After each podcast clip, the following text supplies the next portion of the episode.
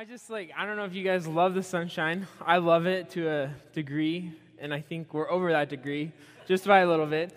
Um, but I uh, hope you've enjoyed the sunshine um, because, you know, the minute for a week it starts raining, we're all going to say, I just wish the sun would come out again. And so it's, I've kind of laughed with people. It's like, if 60s, everyone's freezing, I just wish there was more sun. But 80s, it's like, man, I just wish it would cool down. I mean, so it's like, we want it in that 70 degree range. But we're about 20 degrees over that. So I hope you guys are enjoying it. But today we're talking about um, hypocrites. And it's like one of those subjects that like everyone has an opinion about. And I think everyone has an opinion about it because pretty much we're all hypocrites. and so it's like, you know, we, we say stuff, we don't always do what we say. And if we get called on it, you know, we get really offended. And so it's like that's the story of all of history is like people saying one thing and doing another. And so it's like, oh, I was just reading and I was like, you know, what, what kind of examples do I want to use and talk about um, today? And it's just like, it can be really personal because, you know, that's like one of the big gripes against the church is that it's just full of hypocrites. And so we're going to read a passage of scripture. We're continuing on in our series of Luke. And so today, I just encourage you, just remember what Bruce talked about last week. He talked about loving your enemies about giving when you don't even feel like it. And so it's like that's the same, we're in the same like part of Jesus is talking. It's not like he stopped and then just started talking. This is like the same conversation that Jesus is having. And so pick it up with me. We're reading um, Luke 6, 37 through 42. And so let's just read it together. Jesus says, Do not judge, and you will not be judged. Do not condemn, and you will not be condemned. Forgive, and you'll be forgiven. Give, and it will be given to you. A good measure, pressed down, shaking together, and running over, will be poured into your lap. For with the measure you use, it will be measured to you. He also told in this parable Can a blind man lead a blind man? Will they not both fall into a pit? A student is not above his teacher, but everyone who is fully trained will be like his teacher. Why do you look at the speck of sawdust in your brother's eye and pay no attention to the plank in your own eye? How can you say to your brother, Brother, let me take the speck out of your eye, when you yourself fail to see the plank in your own eye? You hypocrite. First take the plank out of your eye, and then you will see clearly to remove the speck from your brother's eye. And so, in order to get ready for this talk today, I decided to Google something because Google has the answers for everything. And so I just, I, I just Googled hypocrite. And so then right underneath it said, Did you mean Christian? I'm just kidding. I'm just kidding. And then so then I searched Christian, and then it said, Did you mean hypocrite? Nah, I didn't, that didn't really happen. But like today's culture, I think they think like that's exactly what would happen. I mean, of course, if you search Christian hypocrite, there's tons of things that will come up and don't do it because you'll just be depressed about the church. But it's like people think that, like, they think, like, oh, you're telling me you're a Christian? You might as well tell me you're a hypocrite. And so people think that. People think that, that being a Christian today is being a hypocrite. And so it's like, I don't mean to like make it a joke or just like make light of the situation, but it's like that's what people think, and that's what people's opinions are. And so let's just be honest with people. Like, everyone has been hypocritical in their own life one time or another. And we'll talk about the one guy, Jesus, who could say he's actually not a hypocrite.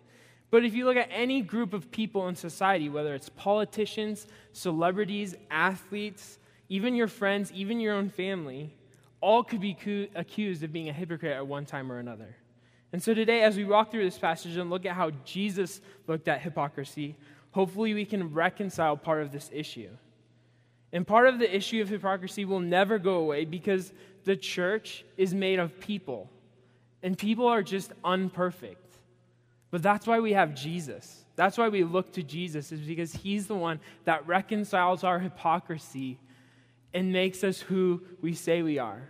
And so if we believe in Jesus, that's a lot of where the reconciliation comes from.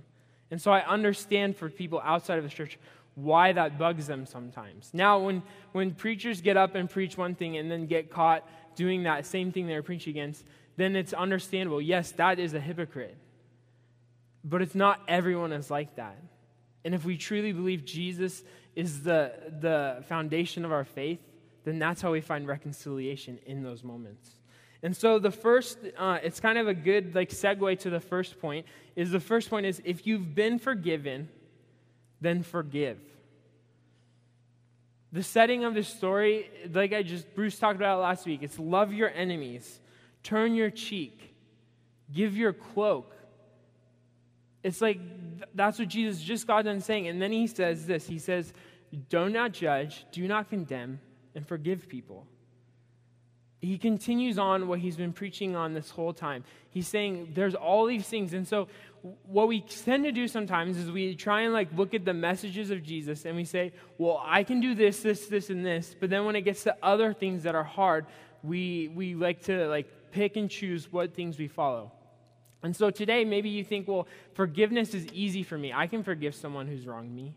But you know, last week he talked about turning the other cheek. Well, I'm not good when someone actually confronts me and, and I have to like turn the other cheek or I have to love my enemy.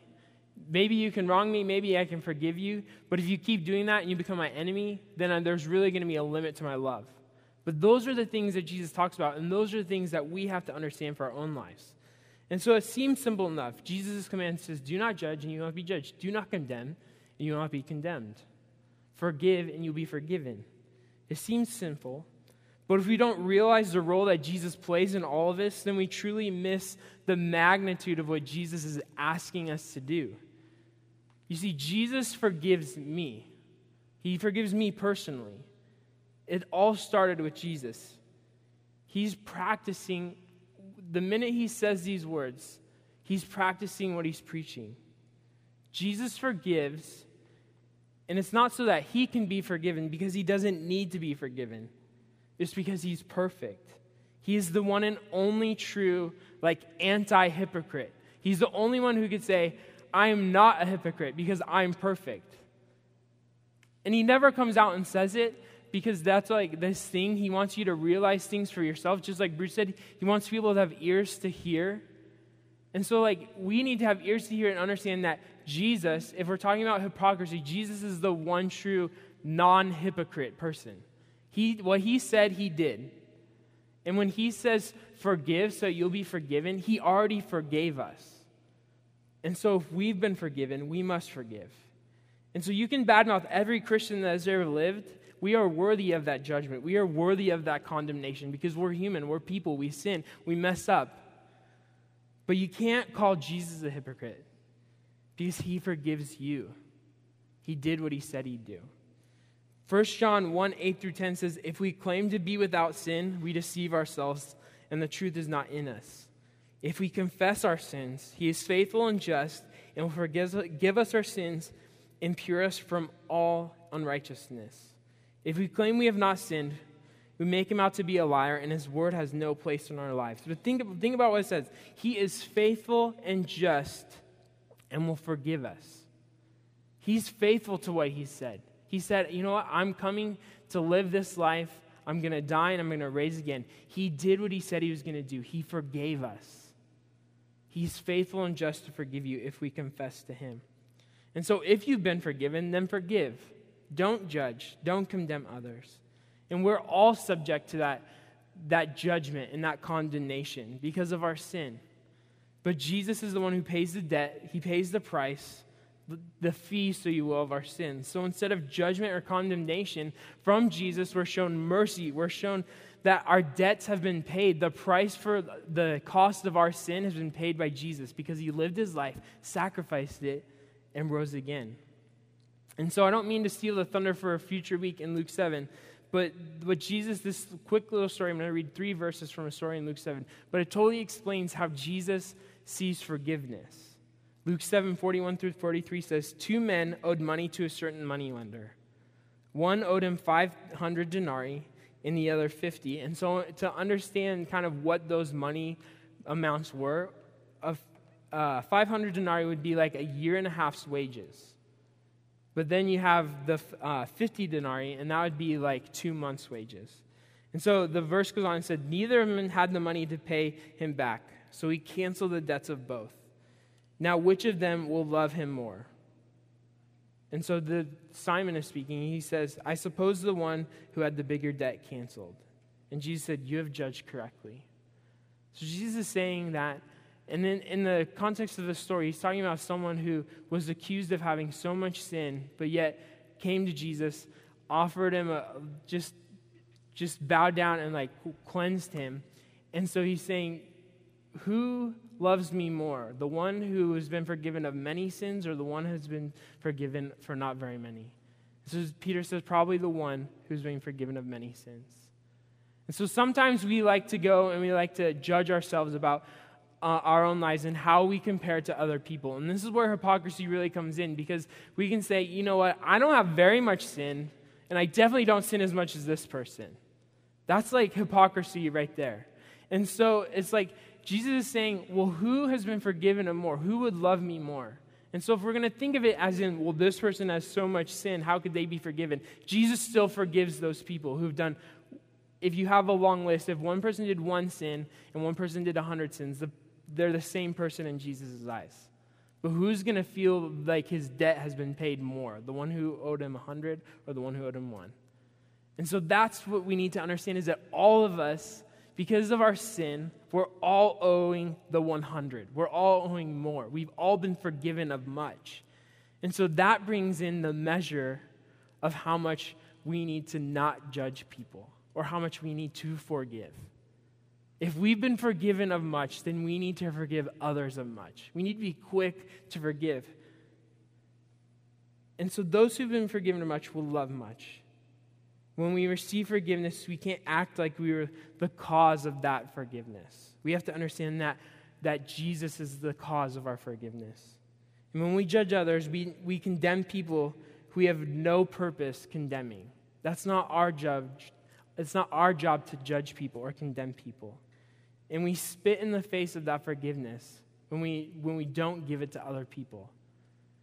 When we take forgiveness from Jesus but don't forgive others, then have we really accepted that forgiveness? And so, as people who are part of the church, followers of Jesus, what is our role when we see someone who has sinned? What about people outside the church? Well, Paul writes a letter in 1 Corinthians, and he's addressing sins inside of the church. And so he, he says, you know what? There's some sexual immorality going on in this church, and you guys need to, like, fix it. But he does clarify. He says, one thing. He says in 1 Corinthians 5:12, he said, "What business of mine to judge those outside of the church? Are you not to judge those inside?" And so Paul is saying, "You know what? I've told you once that you know you need to fix this inside of your church, but you guys thought it meant that you need to judge every single person, even people who don't even know who Jesus is, don't even know about living a, a life that's that's changed, that's transformed, and you're judging them based on rules that don't even apply to them." And he's saying, you know what, that's not what I meant. That's not what's happening. He says, like, it's not our role to judge people outside of the church, but we need to rule, judge what's inside of it. And so clearly there's correction for those who are sinning, but that correction, one, does not apply to those who have not yet chosen to follow Jesus, and two, is not done in a manner that puffs ourselves up inside of the church. We don't judge or condemn because honestly, that's Jesus' role. Jesus says, I am the judge, I'm the final answer. And at the end of time, at the end of history, when people meet Jesus, he's going to be the one to judge people. I don't want to be the one that judges whether people get to go, you know, go to go to heaven or hell. That's not my job. That's way above my pay grade. But some people like to do that. Some people like to look at the way other people are living and say, well, you know what? Uh, you're just way off on this one. And they might not even be followers of Jesus. And you're like, how would they even know? They haven't even chosen to let that, like, the work of Jesus change their heart to even know that they should think that way. And that's what we forget sometimes is that, like, following Jesus is a process. It's not just like this, this one thing, and then once you've chosen to follow Jesus, that everything is good. Like, now you are just a pure Christian that's going to live their, your life the right way for the rest of your life. The internal spiritual thing changes in an instant, but the outward expression of that often takes a long time. And it takes forgiveness, it takes work, it takes mercy, and it takes just walking through life with people and dealing with the stuff that's in their life. Not to condemn them or judge them for it, but to say, hey, you don't have to do that stuff. You can be shown mercy and you can change, and you can be, that transformation of Jesus can change you inside of you. And so Jesus said, Give right after this, and he says, Give and it will be given to you. And if you just think about like all of that forgiveness you've been given, when Jesus says to give that forgiveness also, and then he goes on to say, Give and it will be given to you.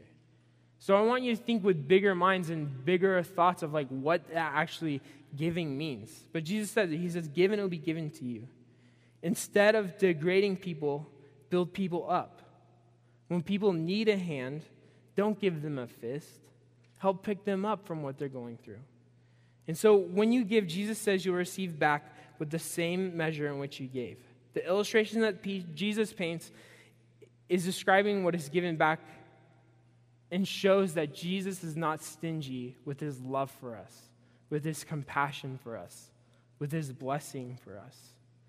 He says, A good measure, pressed down, shaking together, and running over, will be poured out into your lap. And so, what does that even mean? And so, imagine if you're going to the market in that time, you would need a container to like buy your grain or buy your flour or whatever you use. But you, you take it there, and imagine like you just paid per the scoop. So, like, say I just took a cup scoop to the market and said, I need to buy this because I'm making cupcakes at home. And so you're like, I'm going to pay for one cup of flour. And so if I was the guy selling the flour, I'd want to just take that scoop, scoop it out really quick, and just like put it like into that container, like just really fast. Because maybe I don't actually give the person a cup. I just scoop it really fast, just drop it in there. But what Jesus is saying, it's a good measure.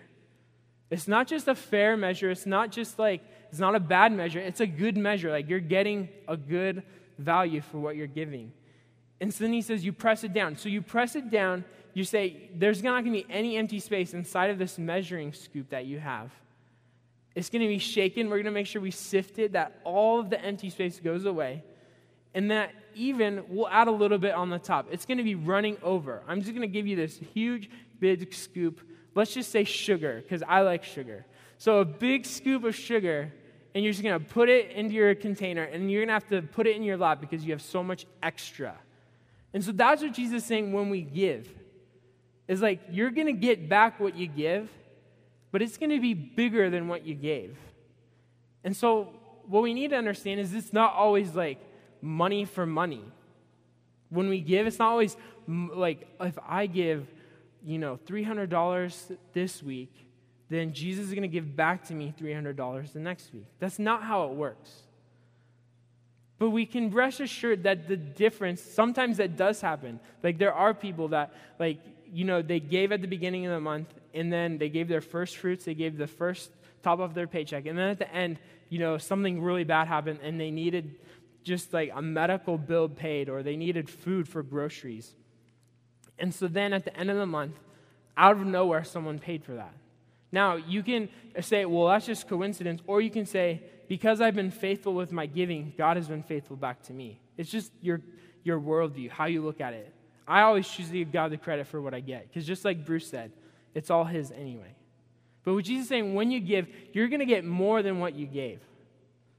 And so, what it goes, what it comes down to is like I think of it as just Christ's love, as Jesus' love for us. And so, point two is don't be stingy with the love of Jesus. And so many times I think we think, like, I have to be, I have to do this a certain way, and I have to just get my checklist. I need to, you know, I'm going to give to the church, I'm going to give my time at, you know, whatever, in the community, I'm going to do this, and then at the end of the week, hopefully I feel good about myself. But Jesus is saying, change your mindset. Don't be so stingy with the love that I've given to you when you give it to others. Today's talk really revolves about being forgiving and letting that being forgiven and letting that love change the way we live. The problem is if we stop that transformation or if we don't let it reach every part of who we are, then we cut short of what Jesus can do and what he wants to do in our lives. We have freely received the love, the forgiveness of Jesus, and now it's time for us to freely give not just forgiveness, but to give our lives. And whether that's our time, whether that's our money, whatever it is, he's saying, like, let's transform our minds a little bit and let's see life for what it is and not just segment everything. It's not just everything so segmented.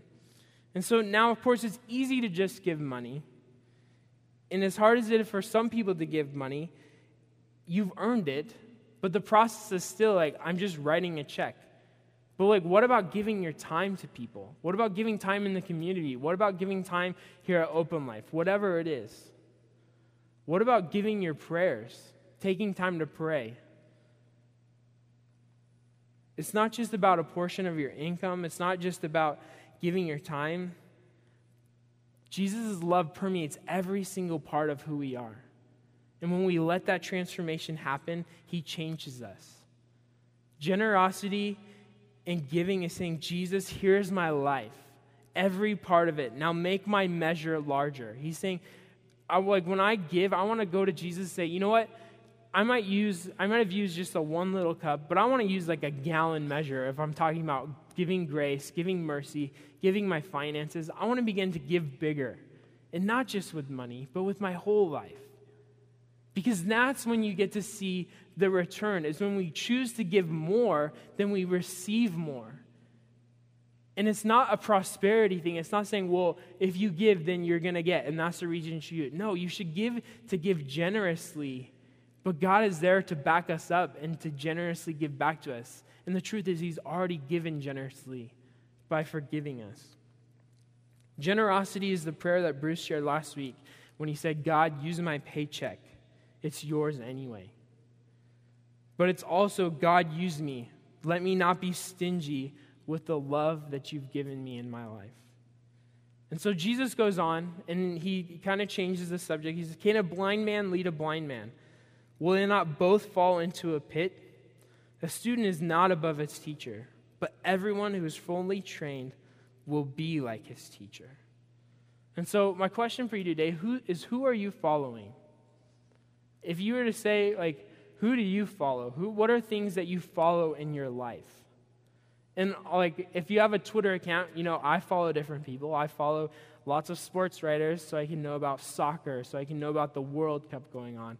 I follow different pastors so I can just see what they're talking about. What, what encouragement can I gain from that?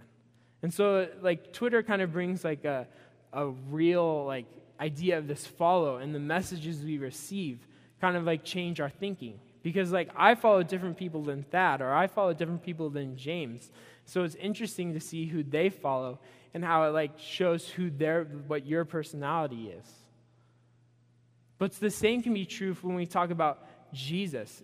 If, is he truly our teacher? Is he truly the one who we say we follow Jesus? Like, I am a follower of Jesus. Because that shows people who you are. It shows people your personality. It shows people, are you forgiving person? Are you going to judge me? Are you a Christian or are you a follower of Jesus? And I think today that's what people are really dying to know. Now, I tell people I'm a Christian because I like to redeem the word I like to think. I don't like to judge people. I don't like to, you know, throw people down before I, they even get to know Jesus. But some people think if you tell them you're a Christian, then you're a hypocrite. And some people need to know hey, I'm a follower of Jesus. This is what I know about Jesus. He's here to forgive you. You haven't done anything that He can't forgive you for. And so it sometimes seem does it seem like sometimes you don't have direction in your life? Because what Jesus is saying is like, who are you following? Are you being led into a pit? Or have you chosen to follow Jesus? Have you chosen to follow your teacher and to become like him? And because point three is take steps to become more and more like Jesus. Because Jesus says, You're never going to become greater than I am, but you can become like me. And that's a promise that we have to hold on to, is because that's what people, that's the reason you can tell people that you're a follower of Jesus instead of being a Christian. It's because they know Jesus. They at least know that Jesus is a pretty good guy. That they at least know that, like, he did some really cool stuff. That he never really, like, harmed anyone. That he never really, like, you know, got mad at anyone, but he came and lived for a purpose. People understand that about Jesus. And so if we're following him, Jesus is saying, You can be like me. And that gives me great hope. That gives me great just passion knowing that if I follow Jesus, if I trust in him and I choose to become more like him every single part of my day, that I can truly be like him. Because Jesus did awesome things, and then I can have that promise for me in my own life as well. But just think about the setting. He's talking to disciples, he's talking about people wanting to just know who he is in this situation. He's talking to the Pharisees, and Jesus saying, I am the way, the truth, and the life. That's John 14, 6, that verse. But he's saying, I'm the way, the truth, and the life. No one comes to the Father except through me, is what Jesus said. And so, if you're following anything other than Jesus, then you're being led into a pit. Oh, you're being blind leading the blind. And the truth of the matter is, is that there's other people following you. And so if you're being led, a blind leading the blind into a pit, someone else is following you straight into that pit as well. And the great thing about following Jesus is yes, we get to be like him, but there's people who are following us as well, who want to know why what's different about your life. And so then instead of the, the blind, we can see. We see Jesus. We're following Jesus. And people, whether they know it or not, can be following us. And maybe they're blind, but they're still following you. You can at least lead blind people so that eventually their lives can be open and their minds can be open to knowing who Jesus is. And so then Jesus goes on, and this is where we're kind of going to land. Is he says, why do you look at the speck of sawdust in your brother's eye and pay no attention to the plank in your own? How can you say to a brother, Brother, let me take the speck out of your eye when you yourself fail to see the plank in your own? You hypocrite, first take the plank out of your eye, and then you'll see clearly to remove the speck from your brother's eye. It's really easy to see the negative things of my own life in other people. Can you believe that person ate that much at that party? I mean, they were just eating that the chips and dip like crazy. I'm that guy. so for me to judge someone about eating too much at a party, that's hypocritical. Or what about this? I'm really shocked that that person he swore right there. He said he said a bad word where in my worst moments, something falls on my toe. I mean, something bad's to come out sometimes. But there's stuff like that. What about this one? I just don't think that person's relationship with Jesus is where it really needs to be right now. And so that's where we really get into the, the nitty gritty, is we begin to judge people for things that we're probably dealing with in our own sense and we look at the fault of our own and we begin to see it in other people. And that's where hypocrisy really comes out. It's like, I can see stuff wrong with you, but I can't see that same wrong stuff in my own life. And so the response of, the, that really tells how your relationship or w- if this is happening in a healthy manner. And so, in regards to that, if you see faults, your own faults in other people, and you have one of these three responses, if you say, Well, I'm glad I'm not the only one, and you just continue on doing what you're doing, then you're in denial of something that you need to work out with Jesus. The next one is if you say, Look at them, I can't believe that they live life like that. You're basically putting yourself above them just because you do the same thing. And so that's hypocrisy.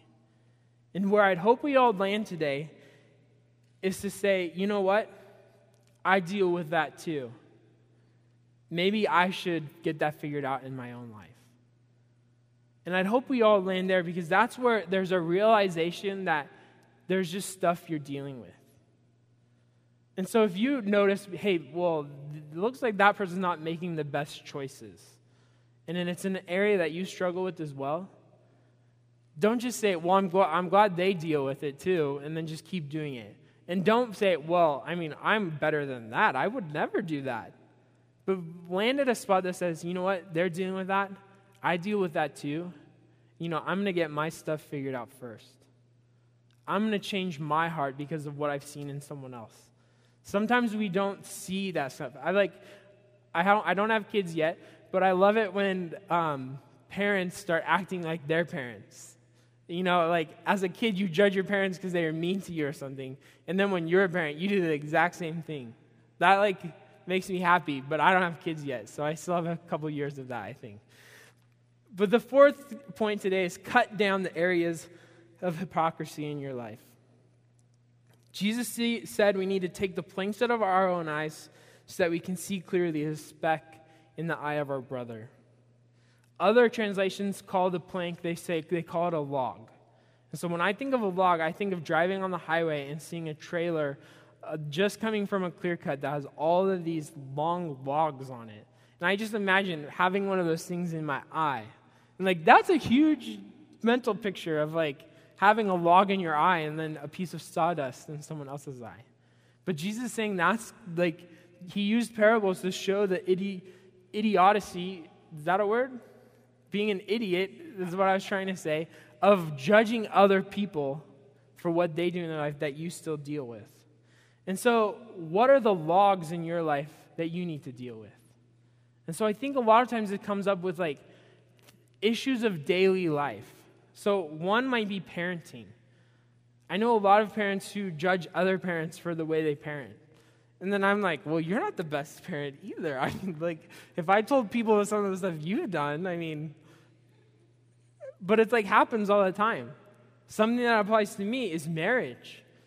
I mean, I could totally judge people. I can't believe he treats his wife like that because I'm the perfect husband. Danny's in the back, so she maybe she didn't hear that, but um, but like stuff like that happens. You think that they're treating their wife wrong, but that you haven't paid any attention to your wife in the last week. You know, it's like that's hypocrisy. What about money? That money's a big one. I can't believe they're spending their money on that. They can't even afford a house. They can't even afford what they do with their money. That's honestly, that's their personal business. And yes, you can help people make good financial decisions, but don't go with it like you're trying to just change them. Because I bet if we looked at your credit card use over the last month, we could nitpick things that you've been doing wrong too in the last month. Or what about time management? I just think there's different issues that all of us deal with. And it's not saying that, like, well, okay, well, now I can just do whatever I want because I know no one's judging me. And I don't mean to say that. What I mean to say is if you feel convicted because of someone, the way someone else is living, because you see it in yourself and you deal with those same things, then deal with yourself first. And then out of love, you can help change that person. And that's what Jesus is talking about in this whole passage is the love and the forgiveness that he gives and how we can show that to other people. So I want to tell you a quick story. It comes from Matthew 18. And I didn't put it up because it's kind of a long verse. But it's kind of like the story we talked about about the, the debt collector. But this time it's about a king. And so the king was owed this like large sum of money. Let's call it like a billion dollars because it's it, let's just say that I'm the king and this guy right here in the front row, no one's there, it's imaginary. Um, but this guy owes me one billion dollars and I go to him and say, you know what? It's time that you pay up because I lent that to you. You owe it to me. Now hand it over. And you know, he begs and he just gets on his knees and says, you know what? I can't pay that. Will you forgive me? Well, as a gracious king, I say, you know what? I trust you. I believe you. The debt is forgiven. you would think that that guy would be very happy. You think that that guy would be very like uh, fortunate. He'd feel like, you know what? I have a new lease on life. I can go like live my life now with my family. But you know what? The story goes, and Jesus talks about this in, in Matthew 18. He says, you know what? That guy, what he did, he goes to the person that owes him a measly, let's just call it a $1,000. And he says, you know what? I'm not going to let you free until you pay me that my $1,000 back. And so it's like, where's, where do we fit in that story? The story goes on and says that the king found out what the, the servant had done, and he put him back in prison until he could pay back. And if you're thinking about a billion dollars, he's in prison for life. Basically, he was sentenced to death because of he could not show forgiveness to someone else. And so, where do you fit in that story? Are you the servant that was freed from a lifetime of debt and then goes and tries to get your payment for something that someone did wrong to you? Or do you want to be someone who's been freed of very much of sin, of a lot of sin, a lot of debt, whatever it is, but that says, you know what, now I'm free to forgive? Because Jesus is pretty clear he's clear in this, this scripture we read today is that if you forgive, you'll be forgiven. Do not condemn, and you won't be condemned. Give, and it will be given to you. And if we don't let those words kind of mold and shape our hearts and change our expression of how we're going, then we really can go through life missing the mark on what we're, what we're trying to do. And that's just love people. If you can't love people, if you can't forgive people, then I question if you really understand the forgiveness that you've received. And when you start to think in those terms and you think of the real life instances that hap- that, that happens, it's like it kind of changes your mentality a little bit. And so, if the worship team wants to come up, we're going to go into a time of worship, but I just have a few action steps for you. And the first one is to increase your measure. And I'm talking about in the measure of generosity or in, in, in giving. But somehow look at what you've been given and just think, like, you know what? This is what I give my time, my life, my finances. Like, if you could put a number on it or a sum or you could like have a mental picture this is what i give now how can you increase that amount Increase your measure. Because Jesus says, what the measure that you give is the measure that you'll receive. How can you increase that?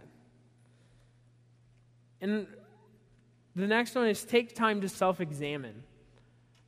I think a really strong key about avoiding hypocrisy and being a hypocrite in your own life is to be really good at self examining the way that you live your life because it shows you that you're serious about changing your mindset. It shows you that you're, you're serious about looking about what, what do you spend your time? How, how are you at a father? How are you at being a husband? How are you at being a wife? And helps you self-examine so that you're not, you know, hanging out with friends or you're not at work and you're judging other people because you see things that you struggle with and you're judging them for it. Self-examination helps us understand what we're dealing with and going to Jesus to help us with it. And so then the third thing is investigate areas where forgiveness can take place in your life. And so the first way that can happen is personally. What do you need forgiveness for? We follow a Jesus, a God who sent his son, sent his son Jesus, who is faithful and just to forgive us. And so if you come today feeling burdened by things that you've done, confess that to him saying, You know what, God, I messed up, and I would like your forgiveness. In the Bible, clearly, we read it, it clearly says, If you confess your sins, he's faithful and just to forgive. And so then the, the second part of that is kind of who do you need to forgive? And maybe these, this is like a really personal issue. Maybe you've been wronged before and you just need to forgive someone and say, you know what? It's forgiven. And it's not to say that like whatever happened to you was right. It's not to say like making an excuse for them. But you're basically saying, I'm not going to let my life no longer be dictated by the wrong that was done to me. I forgive it, it's done. And so, who is that to you? For some people, that might be someone who has passed away, who is dead, but you still hold on to that, that like shame or that, that guilt. Maybe you feel guilty for no reason, but you need to forgive someone who has wronged you? And if it's someone who's living, I'd encourage you, mend that fence. Or maybe not, maybe, you, maybe it's a fence that's really unmendable because of the situation. But if you're brave enough, if you're strong enough, I believe God can reveal someone to you and say, you know what, you need to forgive that person, and maybe you need to tell them about it. Maybe that person needs to know that you've forgiven them so that they can find forgiveness. And so, whatever that situation is, I know that can be like really hard and really personal, but whatever it is, seek forgiveness, be a peacemaker. Because that's what Jesus is talking about. He's talking about love your enemies, judge not, and you will not be judged, condemn not, and you will not be condemned. So let's pray, let's worship, let's ask God to reveal stuff in our hearts and change our thoughts and our minds. And let's just be grateful for the forgiveness that we have because it's great. And so, God, we love you. We just thank you for your forgiveness, for your mercy, for your love, and that we can walk in that and walk in that truth now, maybe we're not perfect right now. Maybe we're not just changed on the outward automatically, but we can be on the step walking towards you to be closer to your will, to be closer to you, to be more like you, God. I pray that, that people would become more like you today because they choose to give up things they've held on to. They've chosen to forgive people, God. And I also just pray for blessing on people. I pray that people would just increase the measure that they give, but that they'd be blessed for that. Not just financially. God, I pray that people would be encouraged, that people would find love, that people would find joy because of the things that they've chosen to give their time, their lives, and their money to, God. And I just pray just for a blessing on these people. I pray for just an anointing on their life, for them to see the things in their life where they might have hypocrisy or be a hypocrite God, I pray that you would show them that and that they would deal with it with humble hearts. And so, God, move through us, change our hearts, change our minds, and be with us as we worship you. In your name, amen.